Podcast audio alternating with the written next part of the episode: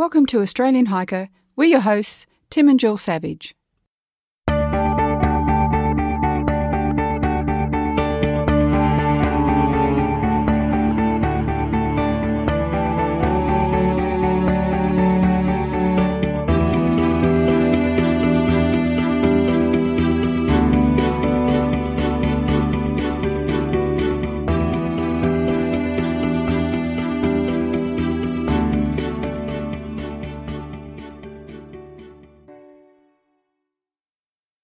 This is episode 60 of the Australian Hiker podcast, and today's episode is titled Happy Feet.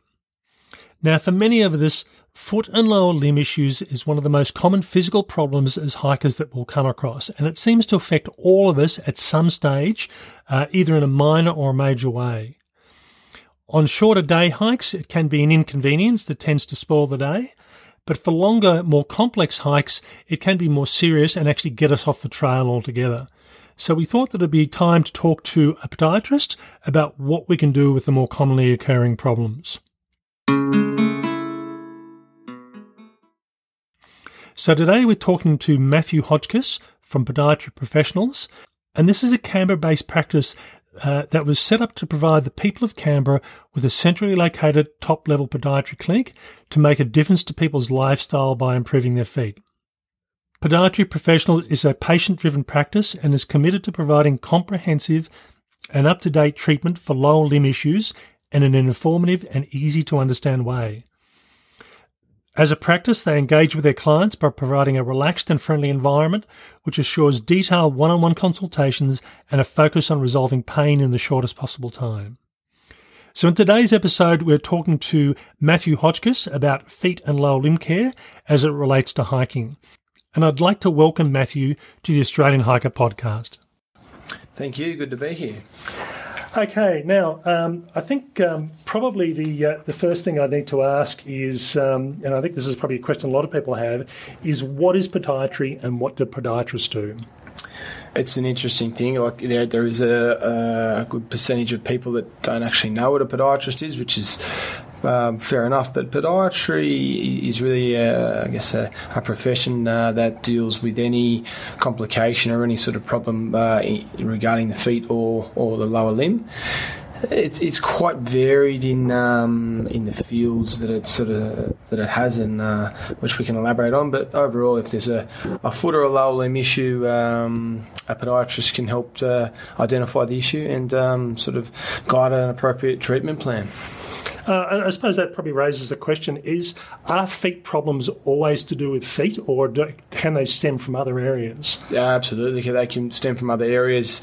Uh, a lot, a lot are localized issues with with the feet. There is a high percentage of uh, problems that are, but no doubt there's there's uh, lower back issues that can sort of cause uh, pain in the feet. There's systemic problems like diabetes and, and, a lot of other conditions which can affect foot uh, problems in the, in their own in their own sense, yes. Okay. Now, how did you come to work in the field of podiatry?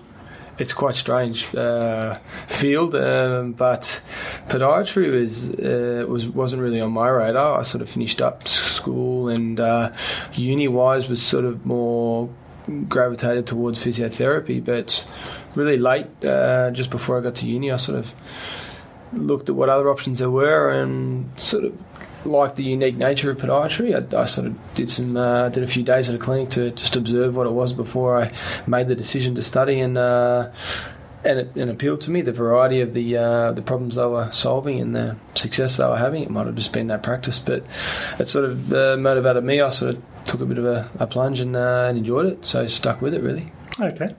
That's always a good thing. I think nothing worse than being in a job you don't enjoy. And if you can get some sort of positive outcome for people, all the better. Absolutely. Okay. So, what sort of services do, uh, does the podiatry professionals practice offer? Uh, we've, we've got a few clinics, all of which uh, offer a variety of, uh, of services. They would like our, our, focus primarily is, or our specialty is on uh, sports injuries, uh, like foot pain, biomechanics, sort of the active, active sort of um, foot that, that has those uh, issues. But uh, we do a lot with footwear, with rehab of injuries, etc. But uh, we do also a lot of pediatrics and and, um, and kids' feet, and uh, making sure that they're sort of growing in the right way. There is um, there is a component of what we term general general podiatry, nail issues, skin corns callus issues, uh, etc. But um, also diabetic assessments. Um, leg length differences, special uh, considerations such as cerebral palsy and systemic things. So, pretty broad spectrum. Um, uh, of, services across the board. Yeah. Okay, that's good. And that sort of leads us into our next question. Um, as it relates to hiking, uh, one of the biggest issues that uh, I tend to see and come across with a lot of people is footwear. Uh, and you mentioned um, you mentioned that as being one of the things you sort of go through and discuss. So, in, dis- in, in selecting footwear for hiking, what are the main considerations that people need to consider? There's a few things. that The the, uh, the the number one thing that when you when you're trying any shoe on, particularly a hiking shoe, is comfort. Now, it sounds very simple, but a lot of people I see that have issues with shoes are, are, sort of pushed into one shoe or another, and it's not really comfortable for their feet. And a lot of the studies around show that the, that's one of the big indicators to whether you'll enjoy the shoe or not. So, if it's not comfortable, regardless of sort of what the advice you're getting, it's it's probably going to be an issue for you. So, but um, appropriate features within the shoe width is a, is a, is a big thing I find, uh, especially if you've got a wide forefoot or there's there's, there's um, a sort of compression in that forefoot, that's always going to cause issues, particularly with long hikes. So width in the forefoot, um, a good snug fit in the back. The heel slippage is a big issue that people will have. So if you've got a narrow heel and it's in a wide sort of base shoe, you're getting a lot of movement and friction issues there. So um, snug fit in the rear foot, um, the width in the forefoot, um, comfort, but uh, obviously, the outsole has to have a, a, good enough sort of grip that you feel comfortable. You're not going to have any slippage or any any falls with, and um, and then there's some more intricate details about the midsole makeup and the cushioning and stability of it, which is probably where your shoe store or podiatrist can advise on pending your foot type. Yeah. And, is there such a thing as too much cushioning? I mean, I can imagine it be, be, an, be an issue with not enough, but is, is too much cushioning an issue? It can be. Uh, it, well, the, the, more cushioning that, that goes into a shoe, the, the bulkier it is. So the one limitation with that is people, you're a little bit um, elevated off the ground, so you can be a bit unbalanced there. So if you can imagine, if you just stacked up rubber under your shoe and put a lot of cushioning, you'd be pretty high off the ground and, and a bit unstable. So yeah, there is, there, and cushioning isn't always the best thing because uh, depending on the foot type you've got, some feet need a lot of cushioning, some feet need minimal. So it's, uh, but it can be an issue, yeah. Okay, and I mean, I suppose the other thing that a lot of people tend to not quite know what to do is when is it time to replace a pair of shoes or a pair of boots? I mean, I mean, as as an example, with my shoes, the tops of my shoes always look perfect. It's always the bottom for me that wears out, and for other people, they destroy the tops and the soles look quite good. But you know, where's the where's the sweet spot of saying, well, these shoes are good enough, or no, they need to go? It's it's a little bit trickier with walking and hiking shoes uh, than it is with running shoes.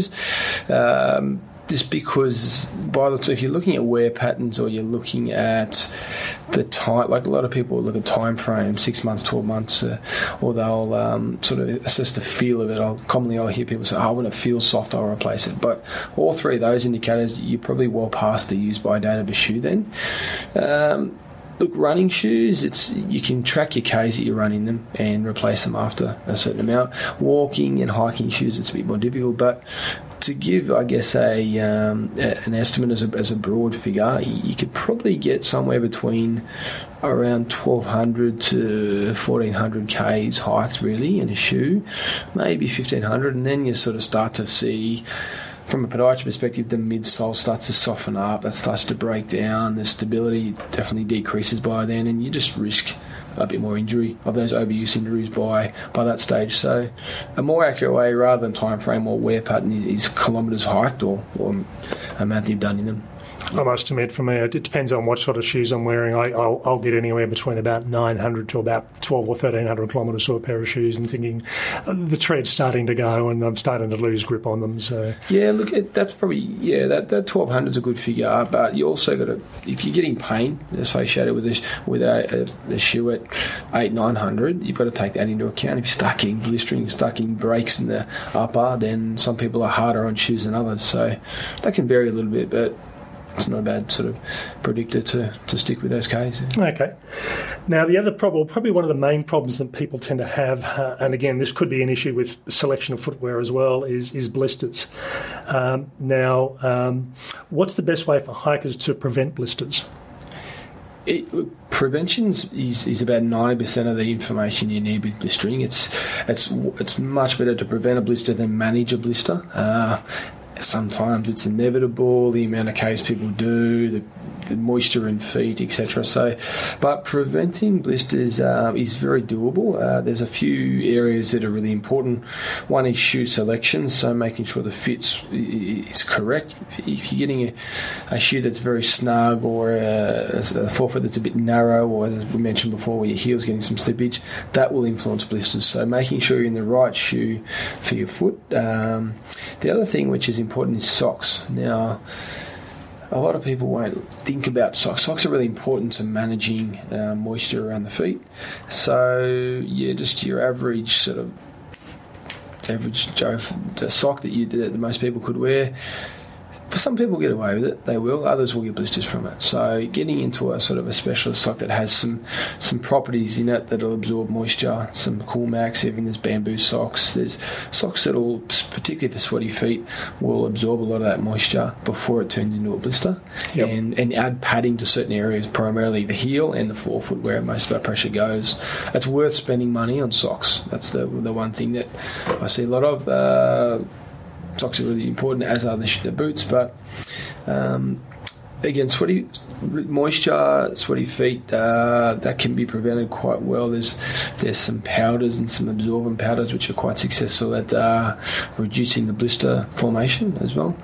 Um, there's there, there's people I guess feet uh, actually in longer walks that doing all those things good shoes good socks uh, powder still will be prone to blistering and that's where you can just get some some taping techniques. There's some hypoallergenic tape and some strapping tape in certain areas that are prone to blistering really help with decrease the friction and uh, and the blister formation uh, in that regard. So that's quite successful that sort of basket of treatments um, will treat a lot of blisters Okay, so yeah, so I must admit I haven't actually thought of. I know, I know people tend to often tape their feet once the blisters have occurred, but I don't know of many people who consciously think about taping their feet if they know there's going to be an issue and trying to prevent. Well, um, when you're doing when you're doing hikes upwards of you know 50, 60, 100 k, those sort of things, it's it's just a, a, a case of the amount of stress on the foot. It'll just go up and up and up. And it gets to a point where you it just blisters. So preventative uh, preventative taping is much more successful than, than sort of taping a blister.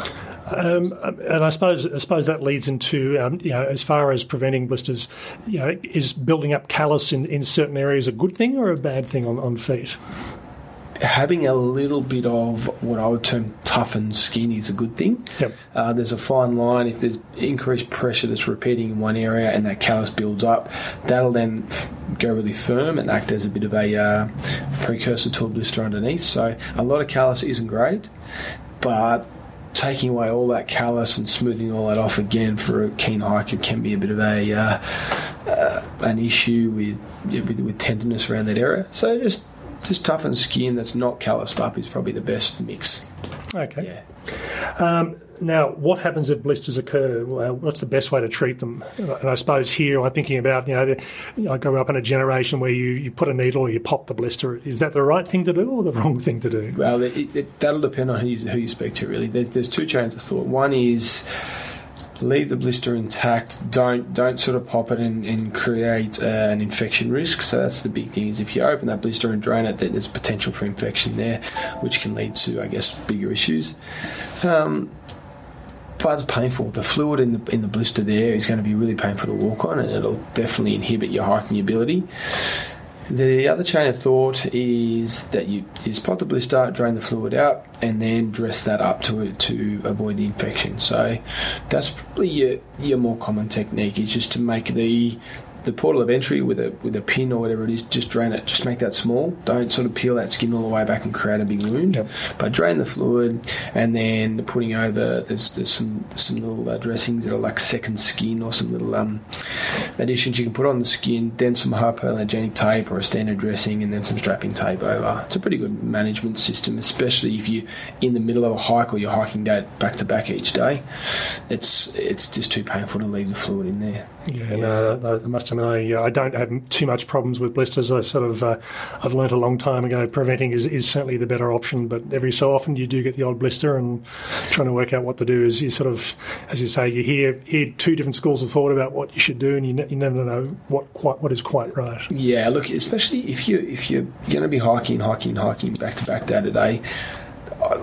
If you pop it, it, it's okay. I don't mind that. It's just be careful with it afterwards and, and make sure it doesn't get infected. But the other thing is some, um, which works quite well, is some metho. If, if you want to dry that blister out and recover it very quick to do another hike, or or you know you've got back to back days, you pop it, put some metho on it, it just dries that skin out, stops the tenderness, and allows a quicker recovery. Okay. Now, um, uh, one of the things that uh, you often see, and, and I, I do use them in some cases, but um, the difference between wearing insoles as opposed to orthotics, what, what is the difference and what's the benefit of one over the other? It's probably best thought of and considered just in the sliding scale. So at one end of the scale, you'll have just the inner sole that comes in a standard shoe you buy from the store, which really is just a bit of comfort underneath the foot there to, to, to cushion the hard sort of board that's underneath the, the bottom there. So that'll be your basic inner sole. Uh, then you progress up to a lot, lot of these sort of inner soles you'll see in, in, in retail stores. They they're just a supportive inner sole. They've got a little bit more density of material. They're a little bit thicker. They'll probably offer a little bit more arch support, but they'll vary from softer inner soles to firmer inner soles, uh, in which they're a bit of a one size fits all, mass produced. They go in the shoe, offer some support. Not a bad option if you're just needing some to fill the shoe up, or you want some arch support, or you're used to a little bit more of that. Then that's okay. Um, then don't it's best not to confuse them with an orthotic as such. Yep. So they're a bit of a supportive inner sole. An orthotic is really a, a device or an inner sole that's specifically designed to align the foot in a certain way and, and treat an injury. So that's where your podiatrist comes into play primarily. So an orthotic, and there's a big range within that orthotic sort of uh, brand itself. There's softer orthotics which are heat moldable, which uh, your podiatrist, I should say, can can um, prescribe. There's firmer orthotics which we can you can mold and, sort of um, alter around the foot, all the way up to what's probably the more common orthotic used and definitely the best functioning orthotic is your custom orthotic, which you start from scratch via a uh, a scan or a cast or getting actually the the representation of the foot and getting that orthotic made up to treat a particular injury or a um, or an issue they may have. Now, I'm just going to go off, off track to some of the questions I've provided Matthew here, uh, uh, Matthew here, because it's, it's actually raised something I hadn't thought about. A lot of the shoe manufacturers tend to have gimmicks, for want of a better term. They tend to promote a particular aspect or a particular feature in their shoes. And one of the things we're now getting these days is things like zero drop shoes or or uh, barefoot running shoes. What's your view on those, and what's the, the, the pros and cons of that type of uh, of shoe? To give a really brief summary, the, the, the barefoot sort of fad, uh, I should say, because it was a bit of a fad, sort of crept its head up, and a lot of people sort of were really keen on that idea, in which it was promoting more a barefoot um, shoe where the, the, the, the, foot was meant to act like it normally does in a uh, in a, in a sort of barefoot sense. Uh, the the problem with that is that we when we're used to wearing shoes and you go to something with a zero drop wear or a minimal shoe, you just put strain in certain areas of your feet very, very quickly, and it's a very good way to get an injury. So, what we did find out is that the zero drop shoes, these minimal shoes, weren't what they're cracked up to be. They um, they sort of lost a lot of momentum, a lot of sales once these injuries started coming to fruition, and ruptured Achilles and stress fractures in feet, and, and a lot of these running based injuries. So, don't get me wrong, there's some feet feet will be able to tolerate them, will like them. They're a lightweight shoe. They can be comfortable for some feet. So some people will probably listen to this and think, well, I, I run in that shoe and have no issues. And it's absolutely fine because there are a percentage of runners which have great mechanics. They're really efficient. They're not going to have too many dramas at all. But there's a, there's a big percentage of runners that uh, that don't respond well to them, that have issues that will transition too quickly, or when they're even running big Ks in them, that they just they have all these injuries develop. Which, as a podiatrist, we saw quite regularly over the last few years, and um, and uh, it's sort of back to where it was before that fad, as such now. So it, it, it did have its time, I guess, and some people will, will be running, there's no doubt about that. But uh, there's there, yeah, there, there can cause issues. Yeah. Yep. I've, I've have heard some people that say that uh, they have, have issues with things like plantar fasciitis that they, they put go into the zero drops and it just almost kills them. So it puts a lot more strain on your Achilles and then on your heel. So going bare feet, which is primarily what a barefoot shoe is, yep. is one of the things we discourage for plantar fasciitis. So you're right, it, it can make things a lot worse uh, for specific injuries. Yeah, for sure. Okay, now what other issues apart from blisters uh, that, uh, particularly for those hikers doing the bigger days or the or the, the multiple days, what are the, some of the problems that they can have problems with? Look, plantar fasciitis would probably be your, your your more common uh, injury that that affects that, will affect ten percent of people in their life, regardless if they're a hiker or not. So that's uh, that's an issue. You you'll get a lot of tenderness and pain underneath the heel. It'll be pretty stiff after you've been sitting down and immobilised, and then tend to get a little bit better as you warm up. But do a big hike at the end of the day, it's it's pretty crippling. So plantar fascial pain is would, would be would be super common. Um, Achilles tendon issues are, are, a big thing as well, particularly if the uh, you're going up and down big big sort of heights and, and, and, drops where the angle of your foot going up a hill is obviously a lot sharper than, than sort of on a flat ground. So Achilles tendon issues and Achilles tendon pain are common, uh, which which can be in conjunction with that plantar fascia as well. You'll um, like little things like ingrown toenails, believe it or not, after you, you, are hiking and putting a lot of the time in a, in a boot can get a bit irritated. That can be a problem, which leads to infection. And although they seem like a small issue at the time, can be a, can be a huge problem. Uh, there's probably a, a, range of forefoot injuries like some um, bursitis or some some joint pain up in the forefoot, which uh, again can just by doing a little bit too much or having a big day can flare those things up. Uh, it's not uncommon for sort of for shin splint type pain and, and, and knee issues as well, just due to uh, poor foot structure and poor foot structure, uh, footwear, I should say. Uh, so it's quite varied. It's quite varied, but yeah, forefoot pain and heel pain are probably two of the more common you'll get. Okay, well, that leads us on to our next question. So, for those people that, that are looking at doing, say, multi day or multi week hikes, uh, so as an example, the Overland Track or uh, the Larapinta Trail, uh, what's the best way to prepare your body to minimise the injuries, particularly in regard to the, the over, overuse injuries?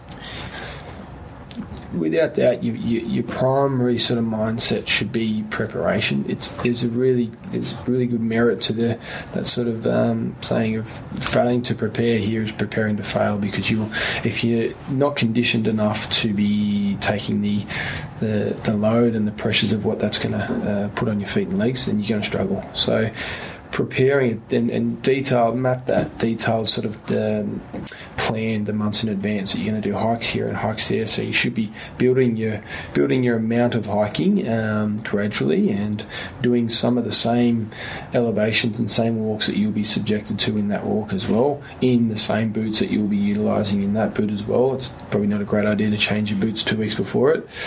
Uh, just accustom getting your body accustomed to what, what it's going to be doing. So the biggest the biggest problem, the number one sort of tip I'd say there is that the body's made to uh, to successfully increase its adaptation by about ten percent a session. So, if you're going to hike 10k, then don't go and hike 20k the next day. You can build that up to say 11k the next time, and then another 10%, etc., etc. So, you can get safe adaptation to that without risking injury. So. Uh, if you if you're slow with your progression, you're doing utilizing the same shoes, which are, are the right shoes. So if any doubt about that, probably consult a podiatrist so you know you're in the right boot, good socks, any any taping if needed for blisters, slow progression of activity up, and um, and just make sure it, doing some foot strengthening and some uh, some stretching programs are also a, a, good plan to increase your capacity to deal with those sort of hikes, uh, in which again your podiatrist can um, can advise you on. All right. Um, so basically, what we're looking at overall is is is obviously the right footwear selection, whatever that is for the individual.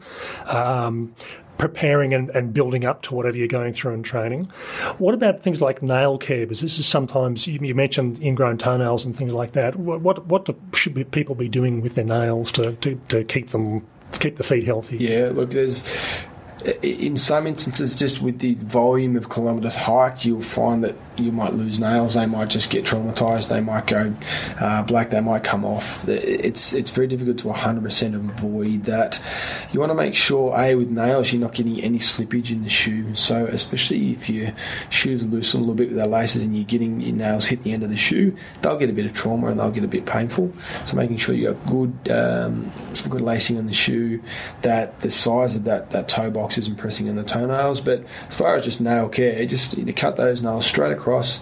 Don't cut down to the sides of the nails. So the number one thing that podiatrists will see is ingrown nails started from cutting down to the side. Avoid the temptation. It's a problem. It'll be an issue. Cut straight across. Make sure it's uh, not cutting them too short. They can be a bit problematic there. And if you do find that you're getting a little bit of a redness down the side or flare up, put some betadine on it, flush it out, air it out, so you can sort of get it early. All right, yeah, I must admit, I, am one of these people that, uh, yeah, it's always tempting just to trim those little corners off to say, you know, they're a bit more rounded like like fingernails rather than the toes. So, and, and yeah, as you say, then you then you start getting the ingrowing. It tends to be a bit of an issue. So. It can be, particularly in hikers where you you remember it's in a hiking boot for long periods. You're in a dark environment with shoes and socks. It's sort of moist in there. So, if you do get an ingrown nail, the infection risk goes up quite a lot as opposed to if you're wearing thongs and you're walking on a beach. Okay, and uh, and just as a, a, last thought, what final takeaway would you provide to people undertaking the, the longer trips or the more difficult trips to ensure they maintain good footwear overall? It's probably it's worth your while getting uh, an, a foot, I say a foot and gait assessment from probably your podiatrist because the shoe characteristics and what's required in a shoe is really specific to what sort of foot type you have. Now, to, to briefly go through it, you, you, a lot of people have what we call a neutral foot, which is a pretty straight, well functioning foot. A lot of people then can have a really high arch foot, so they're rolling out and prone to stress related injuries and and claw toes and things. And then the, a good percentage of people have flat feet or rolling feet. So, depending what category you fall into is what sort of shoe you need. So I'll commonly see people come in that have a high arch foot that are in probably a boot or a shoe that's designed for a flat foot. So getting that um, specific shoe advice is, uh, is important. Um, look, nail care is important. Airing your feet out is important. Wearing good socks that are going to breathe and, and sort of absorb uh, some of that moisture as you hike is important, and then um, doing some, as we briefly mentioned before, some strengthening and stretching plans will just improve your ability to do more hiking for less pain or less potential of issues, uh, and then just making sure that you're slow and detailed with your preparation, um, so that you, you you have minimal risk of injury. All right. Uh, so we've been talking with Matthew, Matthew Hotchkiss from the Podiatry Professionals. Uh, we hope that's been of, uh, of use. I mean, certainly it's one of those things that really we spend all our day on our feet when we're hiking, and this is for most of us where the problem is going to occur. So um, uh, if you go to the show notes for this podcast, we'll have the contact details for Matthew uh, and the services that he has on offer, um, and um, uh, hopefully, he, um, you know, if, particularly if you're in the Canberra region, he might be able to give you a hand with, with some of the foot issues and the lower limb issues they're having. So thanks very much for that, Matthew. Pleasure.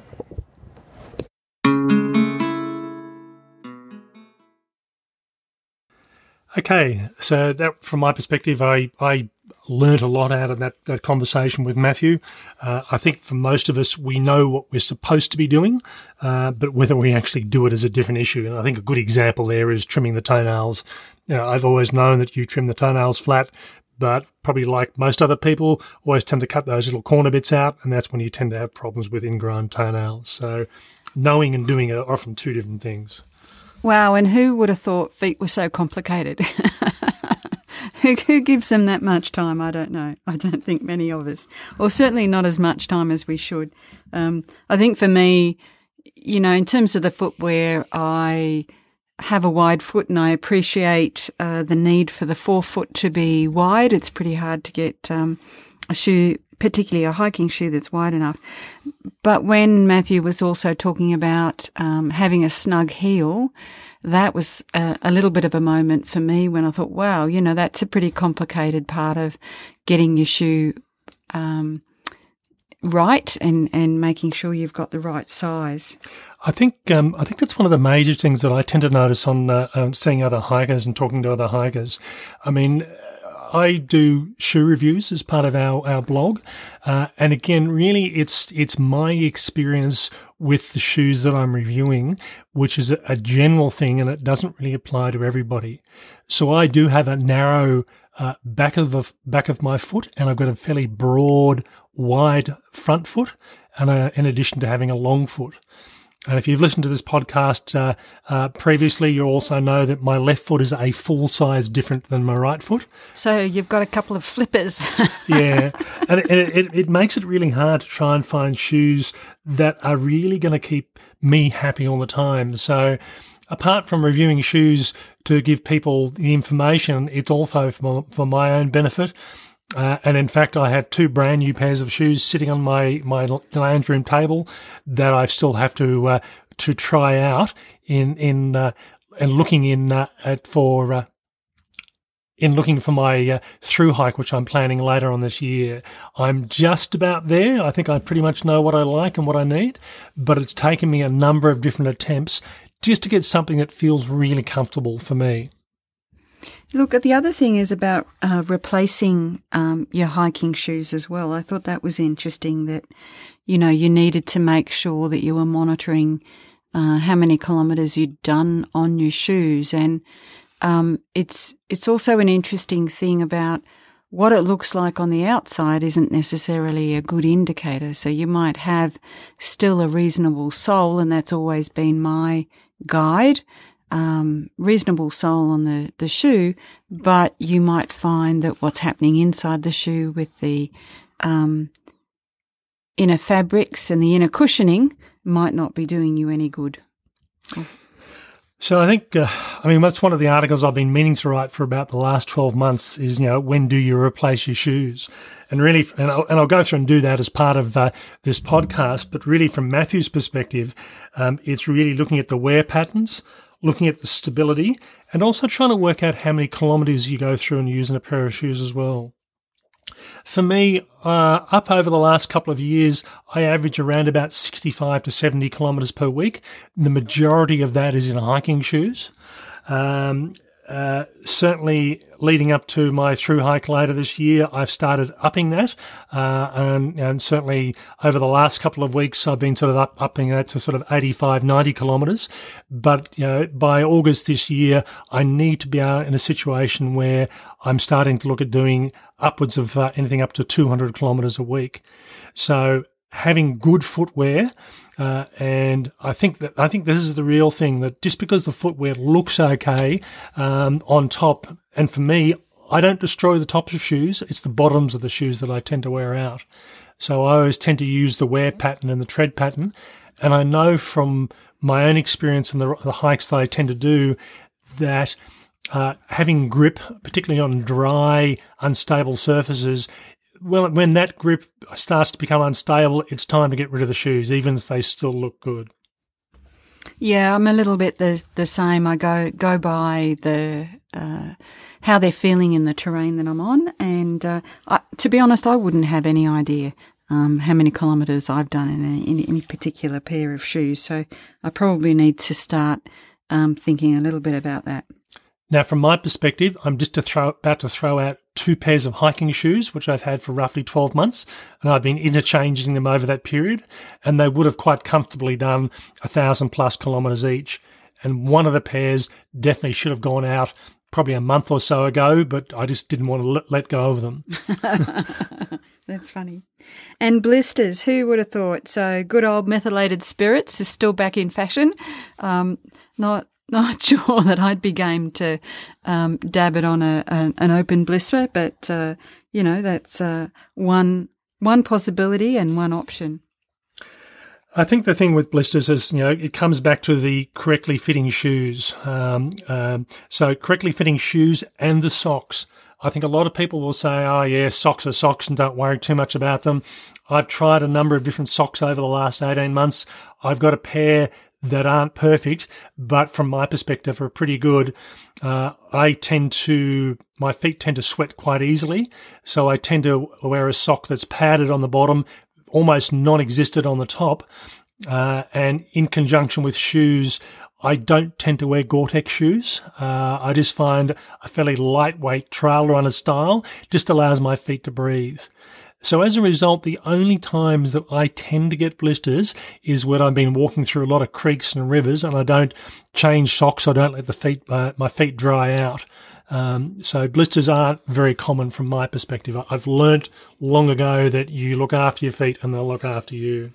Yeah, I'm I'm a little bit different. When I was uh, wearing heavier hiking boots, um, would almost invariably get a blister.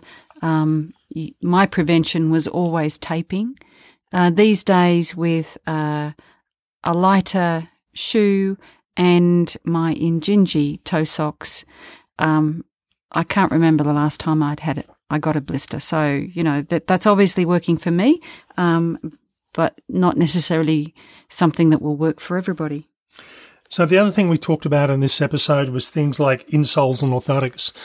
Uh, and um, and Matthew did mention that really that the uh, orthotics is really to align your feet. So if your feet feet aren't quite in alignment or causing you problems, it may be worthwhile visiting a, your local podiatrist and seeing if, if if this is the cause of a lot of the issues you're having. Um, certainly, for a lot of shoes, um, I could never quite work out what the difference between a hiking shoe and a trail running shoe is. Um, and I'm sure there is something, something that defines what they are, although I'm struggling on the internet to try and work out what the difference is. But I think for a lot of hiking shoes, they have a very solid, robust sole with virtually minimal padding. Uh, and then they'll go through and put a, uh, uh, some sort of insole in the, uh, in them to provide that padding. Whereas trail runners seem, because they are running uh, and you are actually impacting your body weight on these, there tends to be a lot more foot padding as a result of it. But yeah, that's a, that's the only thing I can work out, and whether that's right or not, I don't know. Uh, but certainly, when I'm looking at trail running shoes as opposed to hiking shoes, the hiking shoes, I just find a lot of them even with their their stock standard insoles that come with them, it's not quite padded enough, and I've just got to build up a bit more padding on top of that. Um, okay, so really, what it came down to, particularly for uh, for any of the hikes, so we had choosing the correct footwear and making sure it's comfortable for you as an individual. Um, making sure you don't overuse the shoes that even though they might look good throw them out after that that approximately 1200 to 1400 kilometer mark and that is going to depend on you as an individual and the shoes themselves um, keeping good nail care uh, and the final takeaway from Matthew was preparation. And I loved his his uh, quote here: "Failing to prepare is preparing to fail." Um, so he talked about as you build up, particularly towards longer hikes, or if you're not used to it, increasing uh, your session about 10% each time. So, as I said, for me, working up to my expectation of 200 kilometers a week in August this year, I am slowly building up my period, that that period of distance and weight load that I'll be carrying as far as training is concerned, so that when I actually start this hike, I'm not going to be starting from scratch.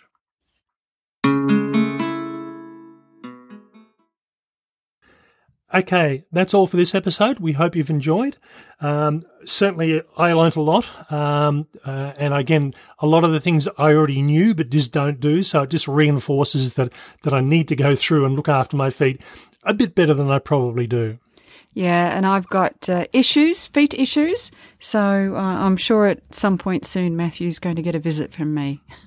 As always, this episode is available to listen through our website, through SoundCloud, through Stitcher Radio, and iTunes. If you have the time, please go through and give us a five star rating on iTunes to help get the message out there. That's all from me. Bye for now. And bye from me.